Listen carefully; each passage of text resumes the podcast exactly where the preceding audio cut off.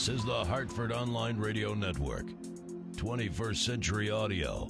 Delivered on thehorn.com.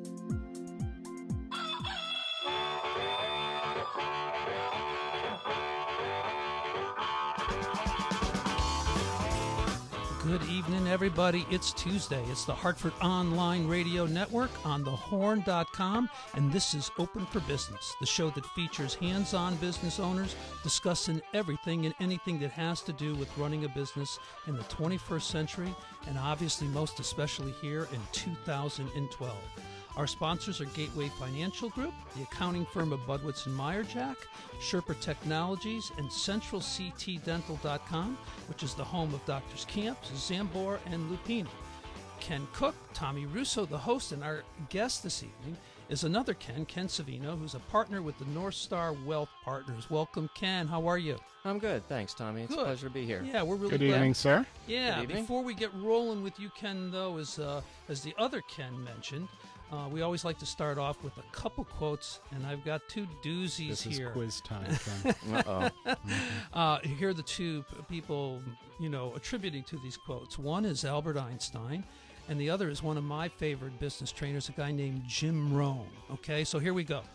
And this is one, I that seem- Jim Rome, ESPN, Jim Rome? No, I don't a- think so. No, it's an, no, it's another guy that's been around. Actually, It's just phenomenal. Just phenomenal. It is.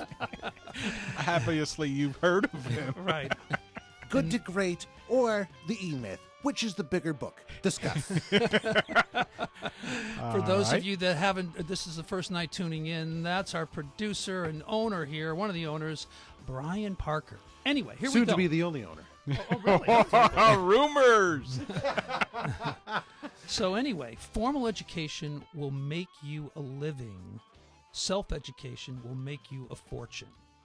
And then the next one is the pursuit of truth and beauty is a sphere of activity in which we are permitted to remain children all our lives. Oh yeah, I- I'm- come on. I'm Wow. going Einstein 2 and Rome 1. Yeah, I agree. got Yeah, it. I agree. Come Hey, on. Standing ovation. Don't we have an applause track here? No.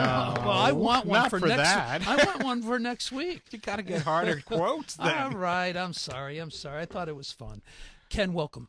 Welcome. It's nice to be here. I thought that was an easy quote because uh, I couldn't understand the second one, so I figured it had to be Einstein.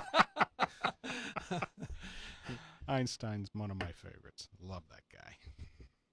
So how how long have you been with? You have the Star? same hairdo that as Einstein, so that's good. Yes, I know. You got that going for you. And it's disappearing as fast as his did, too. There you go. Should I just derail the show even more? Go ahead. as you were saying. We had a train of thought that got derailed, but that's all okay. right. I'm all about it. Uh, I invited Ken on tonight for a very specific reason. I want to talk about exit planning. Exit planning. Yes. Ah. Ken has. Not the eternal exit planning. No, is we're not going there either, Brian. Today on God Talk, exactly. Ken Savino, pastor. But the reason it cropped up to my mind as a topic was that, well, the population's aging, including the business owners. And the more business owners I talk to, particularly coming out of the recession, the less appealing it is to own the business. It's just not fun anymore. And Ken, you've got 30 plus years in the financial services industry and a particular expertise dealing with these kinds of situations and helping owners transition well, both financially as well as everything else. So I want to dig into it and see if we can come up with some gems of ideas that people should follow. So so that said, I'm going to ask you just a general question to start with. In your experience, what percent of owners do you think consider their exit strategy in a more formal way beyond just wishes and dreams? I would say at best, at best, At best? 10 to 20 percent. Wow. Wishes and dreams, that's up there. That's 90 to 100, I bet. Yeah, I think people are so busy running their business and living their lives that they're not thinking about down the road. They're not thinking about, all right, how do I get out? Okay. And, you know, it's a very rare individual that can sit back and say, I'm going to take the time to figure out what I want to do in the future, what's best for me, what's best for my family, what's best for this company, what's best for our clients. That's a rare person. Why, why do you think that is? Do you think it's because folks are you know, as their income has grown, their lifestyle has grown, and so they're still sort of in that almost paycheck to paycheck. Maybe they've socked away a couple million, but it's still, you know, they just they always feel the need to get more and more, so they're still focused with blinders on on the immediate cash flow, and so they never have time to kind of sit back and look at the big picture. I think it's a combination of things. It's definitely that, and in combination with what happened in 2008. Um, I don't know if you saw the statistics today that the average person, the average family, lost 40% of their net worth. I did see that. Ooh, And- I missed that one. Yep. So Wow. now people are in a position where they're saying, "All right, I worked so hard for all those years. Now I lost 40% of my net worth. I'm back on the treadmill." But I think it's more than that. I think it's also um, being a business owner for many years. I can relate to the psychology of it. It's your baby. Yeah. You created this, and True. it's hard to walk away from that. I know you get into some real um, issues with regard, to, and that's why I always tell people it's not just financial; it's psychological too. It's emotional. How do Mhm. I walk away from this? This thing I created. Do I trust somebody else to take it over? So the easiest way to avoid all that is to do nothing, Wow. and that's what most people do. The fear factor. Yeah, Yeah. yeah, In so many words. yeah. I think So, so. at what stage or stages do you find these individuals in, and what are initial steps that you take to begin to probe to help them to move beyond the fear? I think you, you know what we try to do, and I, I know this is going to sound kind of odd. There's is there's a, a bit of a scare factor. You try to scare somebody hmm. and say, "Look, do you want to be doing this when you're 75?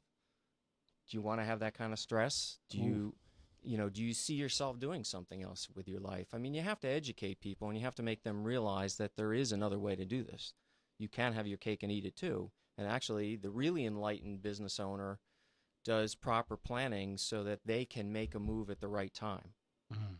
and take advantage of market conditions.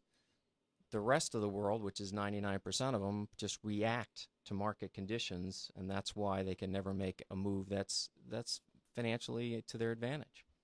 I also think that the fear comes into play, and that you touched on it, Ken. With they've been doing that business on average for the last thirty years. Mm-hmm.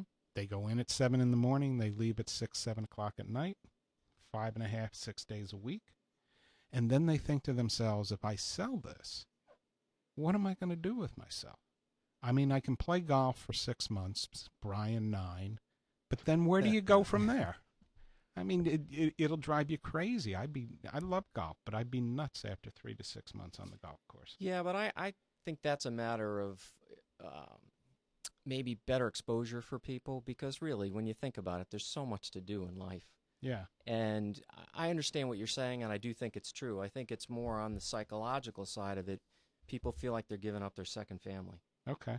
I mean, they spend time with their family and then they go to work. That's what they do as a business owner. So when you give up your business, it's like giving up part of your family. But that also defines who they are. Yes, it does. It Yeah. does. Well, because they allow it to define Right. who Okay. they are. And there's the psychological component Right. to it, and I think to the essence of it.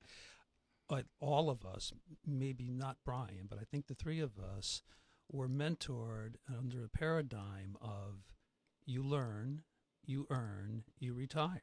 Yeah. Well, that paradigm, in my opinion, is no longer valid here in the 21st century, in that certainly you learn, you earn, but that learning, earning thing can't end. Because if it does, if you don't continue building skills and adding, we talked about this before the show began, the expansion, then Yeah. you are DOA as Then- far as I'm concerned. Yeah, concerned. you're on the big exit plan then. Right, exactly. This is going to go on all night. That's right. Mm. Great stuff. Great stuff. All right. So when when then should an owner start to think about exit planning? Well, I, I don't think there's ever a, a specific time frame. I mean, it's better earlier than late. I, I- what happens to most people is they wait until they're 65. Okay. And when you do that, you limit your possibilities of exiting the business for a number of reasons. The biggest one being anybody who wants to come in and buy that business, whether it's internal or external, is going to look at that and say, well, you're going to be gone. So how much Yeah. help are you going to be for the business? The clients know that you're at that age. You really want to just get bought out. It's not necessarily a transition of the business. So I always tell people you need to start at least in your early to mid 50s if you want to do it efficiently. Nobody starts in their 40s unless they have a desire to retire early. Mm-hmm. Um, although I did have a client recently who was very smart, Uh, he's just turned 50 and sold a manufacturing business for a lot of money when the economy turned around because he spent the prior five years getting his house in order so that when the economy did turn around, somebody overpaid for his business. All right, what That's is rare. talk about house in order because most people approach their business operationally. Mhm. I need revenue, I need good margins to pay my people, and I need profit on the bottom. It's a different perspective though if you are positioning a business for sale. So what are the differences? Well, I mean, there's a lot of similarities, but one of the things you're you might be missing there is the clients. I mean, when you sell a business, more than anything, yes, you are selling revenue, but you're really selling your clients. Got it. and you better make sure that they understand what's going on with the business, that they've been kind of taught about the transition. And there's a way to make it positive that, look, I'm not going to be here forever. I want to continue to service you like I have in the past. In order to do that, I need to have a plan in place. Okay. I think people will look at that positively because nobody ever comes to them with a message like that. Usually, what happens is somebody works, the typical business owner, these are sad statistics, they work until they die Ow. and I and I actually think that's going to get worse. Look at what's happened with the economy and the downturn in 2008, the lost decade of the stock market, the fact that people have lost so much equity in their homes. People are going to get to 65 and realize, well, I can't walk away. I still have a house that's underwater. Yeah. I got to keep working. So I think business owners are going to be forced to continue to work till literally till they're in the mid to late 70s. That is sad. do you think that there's I, I have this fascination with um with people's lifestyles and people spending way too much um on what their lifestyle is do you think this is sort of that i mean these are the baby boom generation Mm-hmm. this is the generation of let, i'm going to be a little flashy and there's Mm. so many of them that i need to be flashier than the other guy so i can stand out and look at me and it seems as if the generation prior to that was very happy having you know a, a, a bucket of money and if they wanted a home improvement you know they learned how to put a walk in or they learned how to you know put an addition on their house or they did it themselves. These guys go out now it seems and you know that subcontractor and you got a whole bunch of equipment in there and they're doing it. You know these folks want the glitz and glamour. They always want to appear to be a little wealthier than they are and people don't get that thing that your income i mean you should be living on 30% of your income and saving 70% you say that to people now and they're up what do you mean? That's ridiculous i can't possibly th-" of course you can. Yeah. of course you can. Where were you five years ago ten years ago? That's what you were living on. And they can't. As soon as they get more money oh i gotta get that i gotta get that bmw i gotta trade in my volkswagen you know? I remember my parents, the cons- I don't even think home equity lines existed back when my parents were Mm-hmm. building their life. And the home equity line, I think, came about predominantly because one, it was a revenue generator for the bank, but two, it filled that dream that you just mentioned, Brian. I could put in the patio, I could put in the in ground pool, and all under the guise of home improvement. So home equity works. it's almost as if the flash and wealth um, of the of the super wealthy became publicized with uh, the advent of television and radio, and you know the movies became very popular in the fifties and sixties and on, and so people saw that, and so now for the first time they're realizing they should have that desire. Yeah. You know what I mean? Yeah, I want to relay a conversation I had with a, a couple recently because this was very enlightening to me. They came into my office and they were talking about retirement. They were in their mid 50s and went through their financials. They had no debt, had saved a lot of money. Just like you were saying, Brian, they were saving 60% of their income and they were depressed. And I kept saying, What's the matter with you? And I said, Well, you know, the people down the street or our friends are doing this and doing that. And, and I said, Yeah, but you know how they're doing that? They're just borrowing more money. I said, In five years, you can walk away. When you're 60, you could say, I'm done and retire and live on 80% of your current income, whereas they won't be able to. They were still depressed. And I remember they walked out of the office and I thought, that's horrible. These are the people doing the right things. Yeah. and they're depressed, whereas the people doing the wrong things are. And you know what? Society p- probably poo poos them. Oh, shame on you. You know, it's it's the uh, You're not helping the economy. Yeah, you're not helping Yeah. the economy. What do they call it? The velocity of money. I love that. the velocity, the turnover of money. You got to do it. I mean, you know, I can't tell you how pleased I. I just this is the same. What is this? A, a, a vest that I wear every week. Yes. For the first time, I just reached into the pocket, and I don't know, six months. Yeah. I just found like ninety dollars. I'm like, I'm good for like six months with ninety bucks in my There you pocket. I'm going to go raid your closet.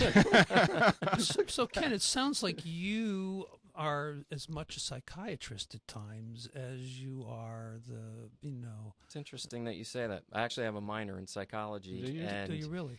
I have always said in our business, I think the better you are at reading people and understanding people, the more successful you will be. I mean, a- anybody can learn the numbers end of it. It's learning the people. Mm-hmm. Absolutely. It's about understanding where they're coming from, you know, trying to get their perspective on things and get inside their head. You know, it's not my mantra. It's I'm trying to help their lives.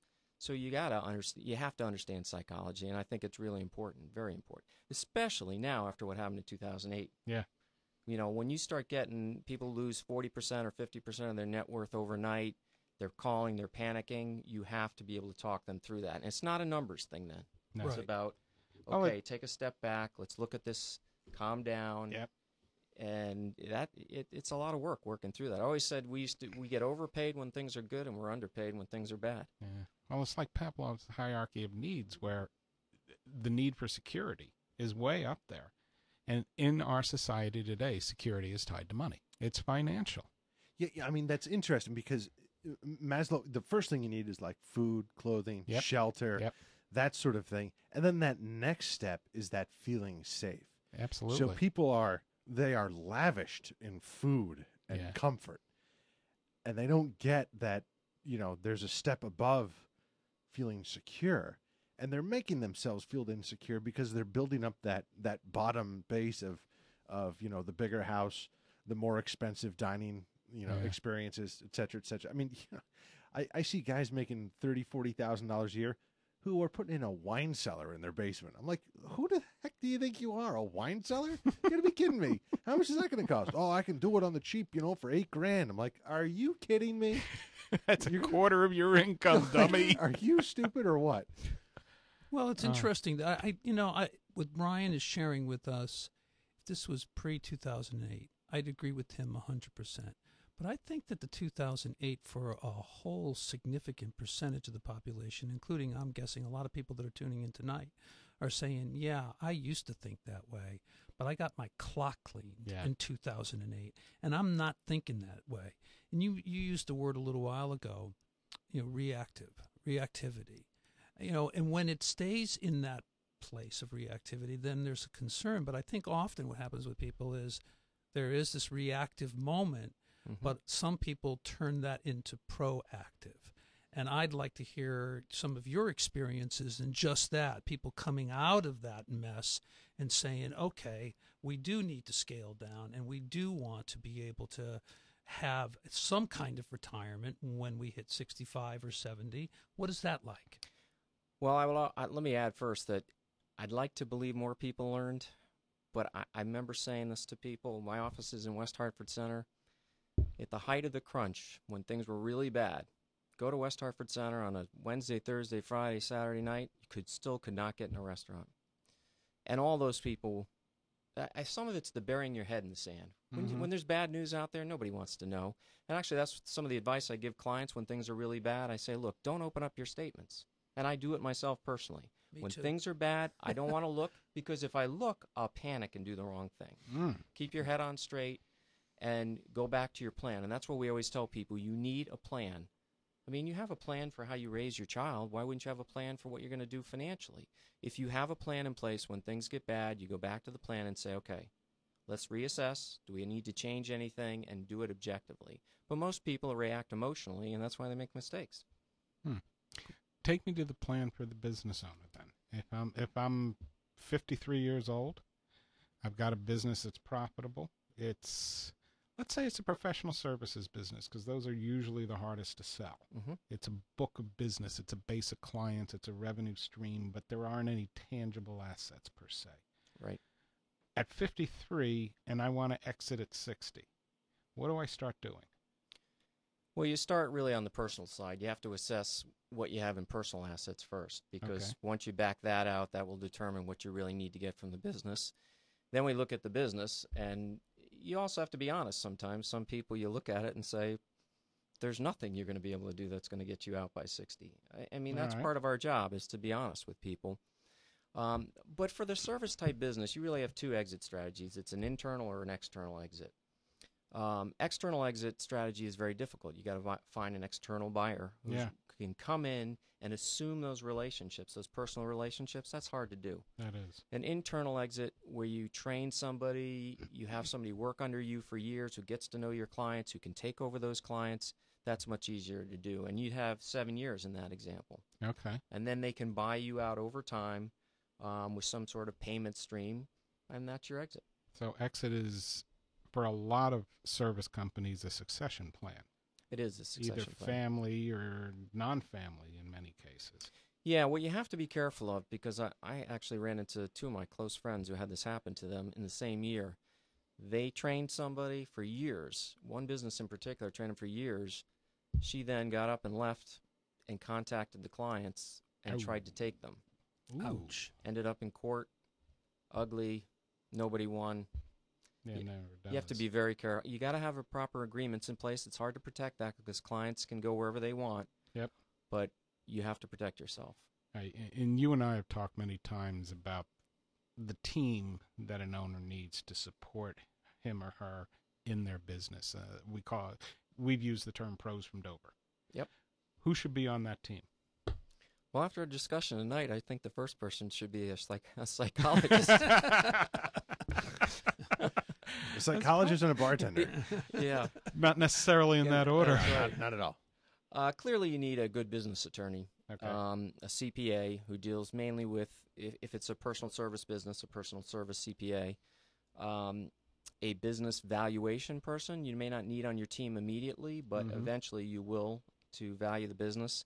And you probably need a business broker um, that you can start talking to about, all right, if I get my company positioned properly, what can I expect as far as an exit strategy? How will you take me through that? What do you think the value of the company is? That sort of stuff. okay. Now, is this the kind of thing, Ken, that if I came to you, you have a network of trusted vendors that you can provide me with a recommendation for a CPA if I don't have one, a broker, that kind of thing? So you become, if you will, and I'll use a term in my industry, the executive producer, Mhm. and really making the, the match for these individuals. Yeah, to come full circle, everything we do in our industry is related to sports. So we call we call it quarterbacking. Okay. I mean, Okay. having done this 30 years, you know all the proper CPAs and business attorneys in the in the uh, depending on where the business is located, and that's really our job to put the team together. And but you have to match about match it up with personalities. There's been times I've put people together, and afterwards I thought that wasn't a good match. There's the psychologist component again. Right. I mean, you Mhm. have to look at people's temperament and personality. And if they're a type A personality and you're putting them together with an attorney who's very laid back, I can tell you at some point that's not going to work. Yeah. You have to match those up. That's probably the most important part. I'm curious as to what brings someone to your door. I'll use my industry as an example. Uh, if they're knocking on my door, there's pain of some sort. You know, their the business is off. We're a marketing firm. Uh, that they're having trouble. But what's what's the motivation for people to come to see you? There isn't a lot. I hate to say that. I mean, very rarely do people come knocking on our door. Hmm. Really? Very rarely. I mean, they'll come to you when they're referred by somebody who they may look to as somebody they respect, and they say, it's always when they have a problem. Nobody ever comes to you and says, things are great. Can you make them even better? They Yeah. come to you and say, I got a problem. Can you help me? And hopefully, within that context, by you helping them over time, you can develop a relationship that will be, be- mutually beneficial. So it's always when they have a problem. Okay. So the age old question is, how do you guys market? How do you bring new people to you know to your to your firm? relationships. It's all relationships. It's knowing people like Ken, um, just being out in the community for 30 years. I mean, one advantage of being in the Hartford area is it's a small community. Absolutely. Sometimes too small, but you know, I'm that's not going why there either. that's why you learn not to burn bridges because it is a small community. But if you've been around long enough, um, that's how you build relationships and that's how you build businesses.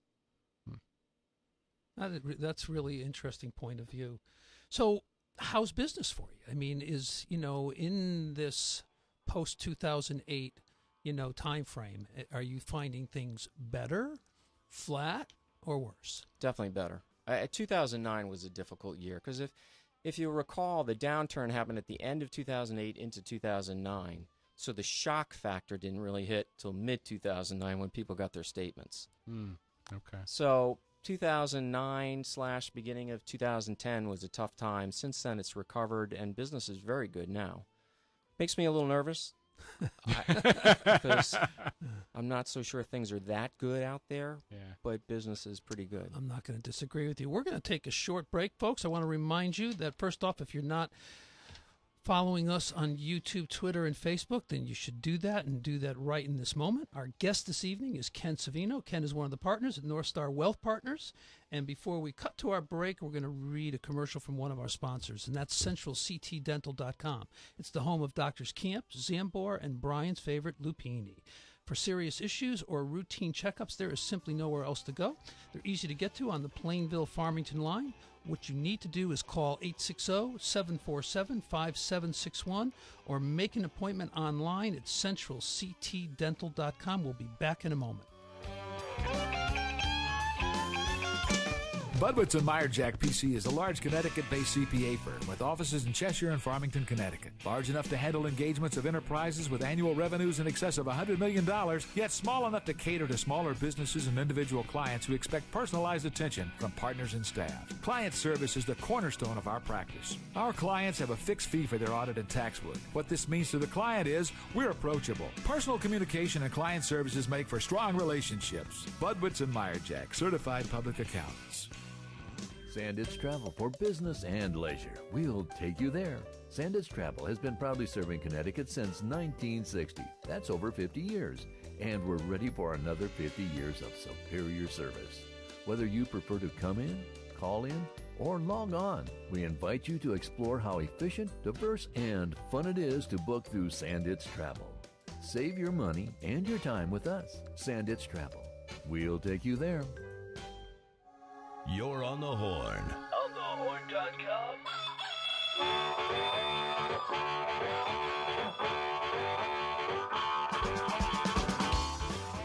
You are listening to On the Horn, the Hartford Online Radio Network business show with Tommy Open. Russo. Open for business and Ken Cook and Ken Savino, our guest this evening. Can't Ken- forget Ken Ken, squared. Ken Squared. Yeah, you know, we had have- two. Uh, we had two Tommies last week. Yep. Next week, we should have two Brians, so we can have Tommy, Tommy, Ken, Ken, Brian, Brian. There you go. What do you think about that go- Okay. I think that's a great idea. Hey, let me tell you about uh, Global Indemnity Insurance. Uh, they're a full-service surety bond agency. What does that mean? I have no clue. All right, look, if you're if you're out there, like, all right, if you're a contractor, let's say, and you know we got this stupid busway thing going up, which I hate, but it's going to happen, so we got to deal with it. In order to get that done, the government, the state of Connecticut's going to give you a bunch of money to go out there and do this, but they want a surety that you're going to show up and get the job done, and it's going to be okay. So you have to be bonded, Ah. so you get a surety bond hence global.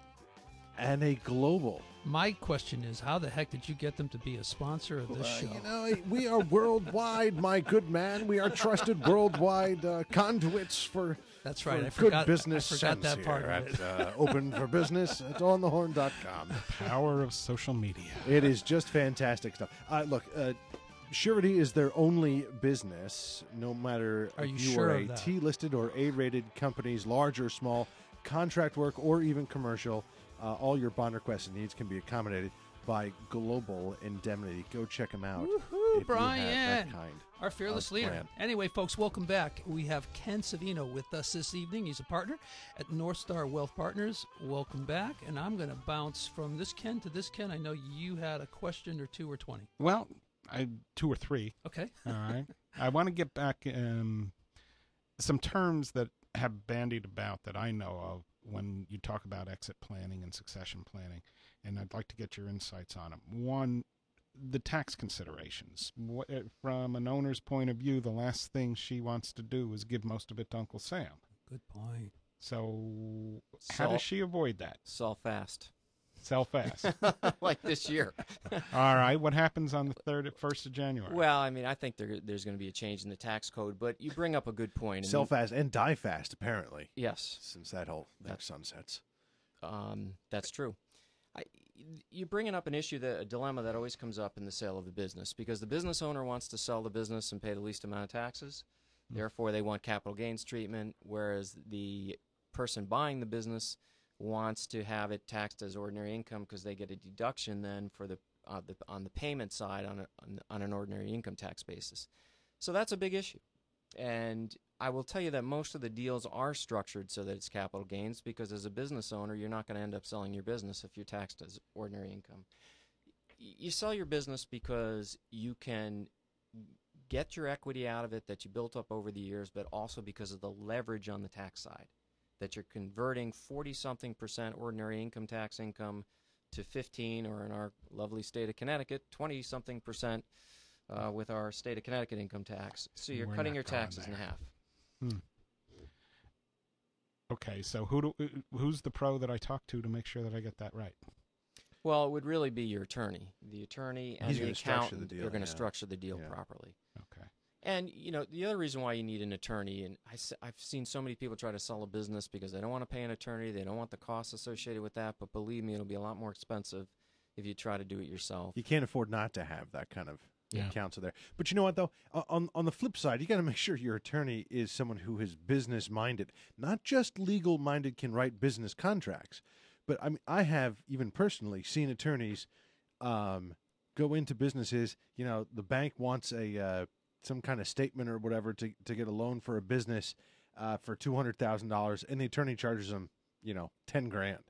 Yeah. he take the, loan out for 10 grand? You've just destroyed the idea of taking a loan out. He would have just used his own money.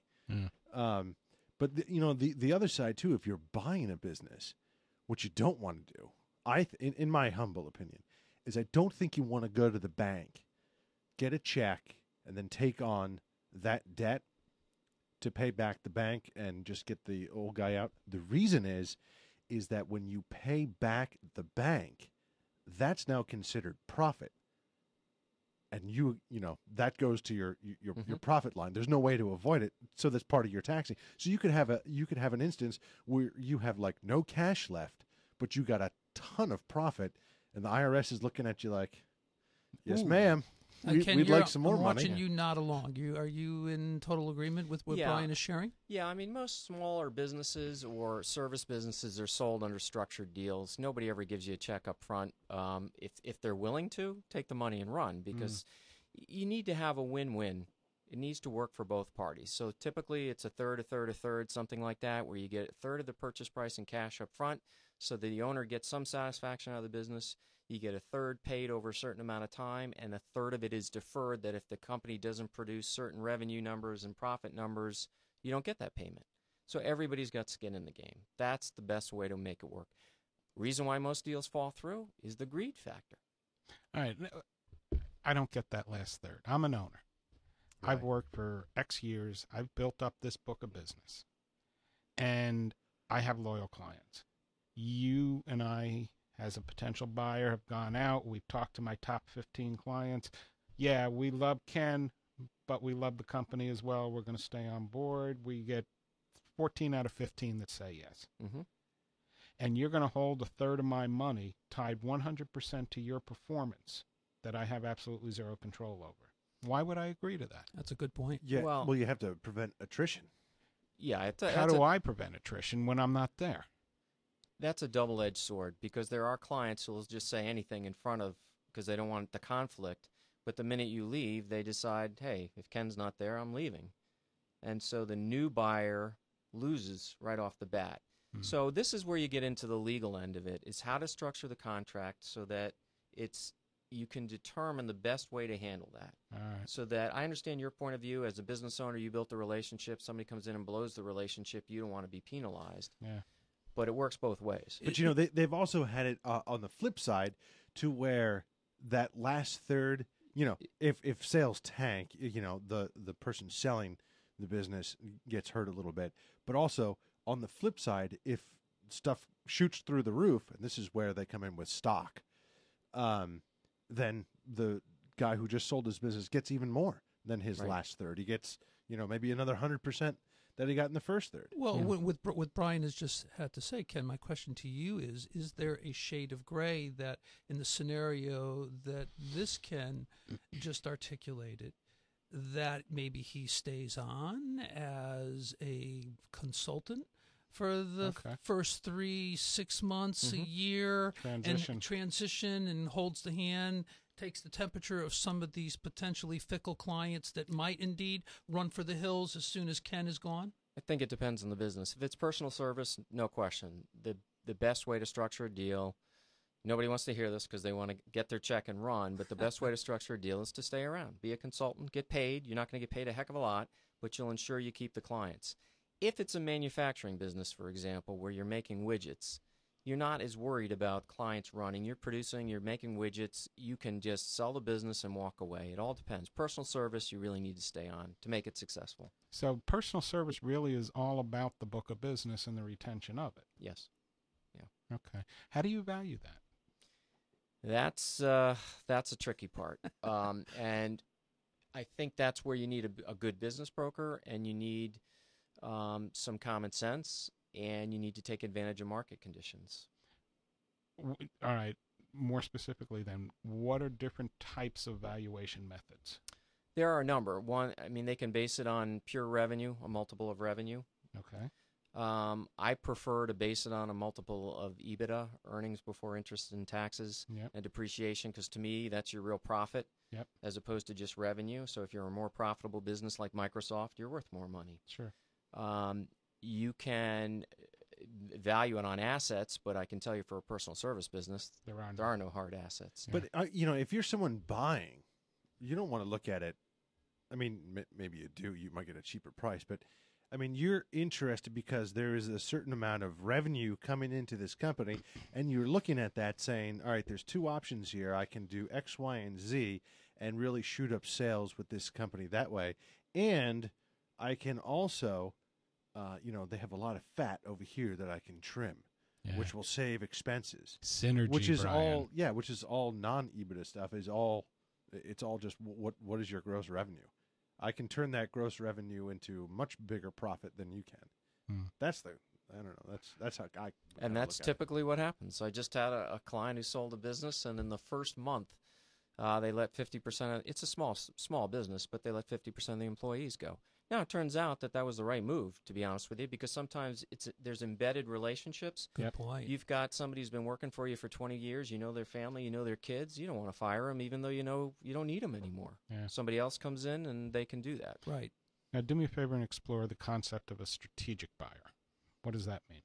A strategic buyer is somebody who's looking for um, a fit for their existing business or and, and i'll use my my field for example um, say you run a uh, 401k planning business and there's a bank out there that does all kinds of investing but they don't have the capabilities to do 401k planning Okay. they can build it internally but it might cost them millions of dollars to do that or they can try to buy a business as a strategic fit typically if you're bought as a strategic fit you get paid more yeah because somebody wants you yeah they're buying your process Yeah. yeah Process or footprint. They could buy the geography you're in. Mhm. yeah Yes. that's true yeah Yeah. i Well, don't know how much yeah i wonder how much that matters now. using that though as a segue point, I'm I'm curious, Ken, your industry, state of Connecticut is you know I'll use my industry as an example again. Mhm. A better place for me to be operating would be Manhattan, Boston, Nashville, L.A. How about for your industry? I mean, is this prime place to be in the Hartford you know market? You know, running a, a company like yours, or if you had to do it over again, he wouldn't be in the business to begin with. We're, There, we're, there you go. I knew that answer. Ken would go into online radio. oh yes, he's so much in love with what we're doing here. Oh yeah. You know, that's a great question because I've always been intrigued by that. Connecticut has more financial advisors per capita than any state in the country, I had a mainly because you were going to say something like that. mainly because we had so many insurance companies um, here, and so the competition is high. But we also have some of the more affluent areas. Take Fairfield County, take Hartford County. It's very affluent. Absolutely. Yeah. Um, but I'm always reminded of I was at a conference once, this was maybe 10 years ago, and I met this guy who was uh, the biggest producer for a broker dealer, and he was doing millions and millions of dollars in business. And he told me where he was from, and it was in Georgia. And I said, I've never heard of that. And he said, There's no reason you would have. And I said, Well, where is it? And he said, It's a town of 2,000 people. And I said, hmm. Well, how'd you do that? and he said, I know everybody, and everybody knows me. And He they all have relatives. And so for him, he had no competition. He owns two thousand accounts. That's a And good then- old boys network. Exactly. Wow. Exactly. You know, and there's another flip side of that, which, and I have seen it in our industry, in the investment world. Um, very smartly, folks opening up in like Tulsa, Kentucky, hmm uh, uh, down in Georgia, where the standard of not the standard of living, but the cost of living is substantially lower, and so even if you're just bringing in the same amount of money, you can save a lot more because you don't have to spend anything down there. Yeah. Right. You know, you, you go down there, you know, m- you know, my, my house in Avon up here is, you know, five hundred thousand dollars. You go down there, it's like eighty thousand dollars. You know, it's tremendous. This kind of stuff. I mean, we we really overpay here in uh, in, in Connecticut, and it, you know that's Yes, probably what. I would do, no matter what business it is. Especially with the internet now, you can be anywhere. We overpay less now than four or five years ago. Well, this especially is on the real estate Yes, side. no, this you're, you're absolutely right. It's getting more in line. Let me ask you when when a owner is selling her business and she has 30 employees is it always basically the heart of the owner and their conscience that dictates the fate of those employees or are there any other factors that come to play Ultimately, yeah. I mean, that comes down to that. Yeah. Um, I think where it's more difficult, n- not that it isn't difficult for employees, but the harder situations I've seen is when you have multiple owners. When there's a single owner, it's pretty easy to get a deal done. But when you have three, four, five owners, it's like, you know, it's like having five wives. I mean, trying to get Ow. a decision on anything, on when you want to go to dinner, it's not going to happen. yeah So I that's where I really find difficult situations is how do you navigate through people who might have different objectives, might be of different age, they might have um, different values. That's really difficult. Hmm. And those deals I find are better done internally because to find an external buyer to have everybody leave at the same time is almost impossible to put put together unless it's a huge deal, you know, a big company with thousands of you know maybe not thousands but hundreds of employees. let me ask you we're getting close on time i want to go back you had said that uh, you would not get into financial services again but instead go into online radio that aside what would be if you were not in this business borrowing from james lipton in the actor studio what business would you like to be in seriously Uh, charitable work. I, I just I took a couple years off to do some work for uh, Make a Wish Foundation, um, and I've always been involved with Make a Wish, but I was chairman of the board in Connecticut for a couple of years. And uh, somebody said to me one day when I went home, they said, "You know, you're happier now than I've ever seen you," Hmm. and it really had an impact on me. I thought, "Am I? I mean, am I?" And I started to think, yeah, I am. I mean, every day I'm coming home, I'm feeling like I'm really doing something. And don't get me wrong, in our industry, if you're helping people, you really are yeah providing a very good thing for them. I'd love to have a combination of that, and that's what I try to do. But I think doing something on the charitable world we can give back to those people. I I have a thing for kids and kids who Yeah. don't, don't have- have, a chance yeah, don't have a chance. Um, that's near and dear to me. what would you hate to do You know that show, uh, the guy who's always uh, the worst jobs on earth or whatever. He, Oh, the oh dirty, mike dirty- rowe yeah, Dirty Mike. Jobs. Yeah, yeah. That's there. You have it. And I did a lot of that stuff for years. I pick did any that stuff. episode yeah, and it's, that's I've it huh? Done it. all right Well, folks, thank you. It's another great episode speaking or using that word of Open for Business. Ken Savino, thank you so much. Thank you, Ken. Thanks. It was Really a pleasure really uh, being nice here. having you here. And we will see you folks next week from Ken Cook and Tommy Russo. Take care. And Brian Parker as well. We'll see you next week. Cheers.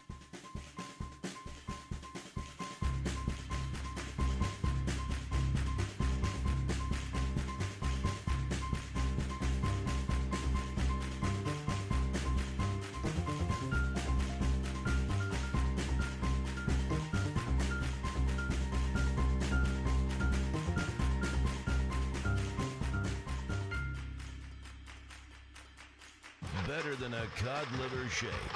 And a lot more accessible. On the Horn.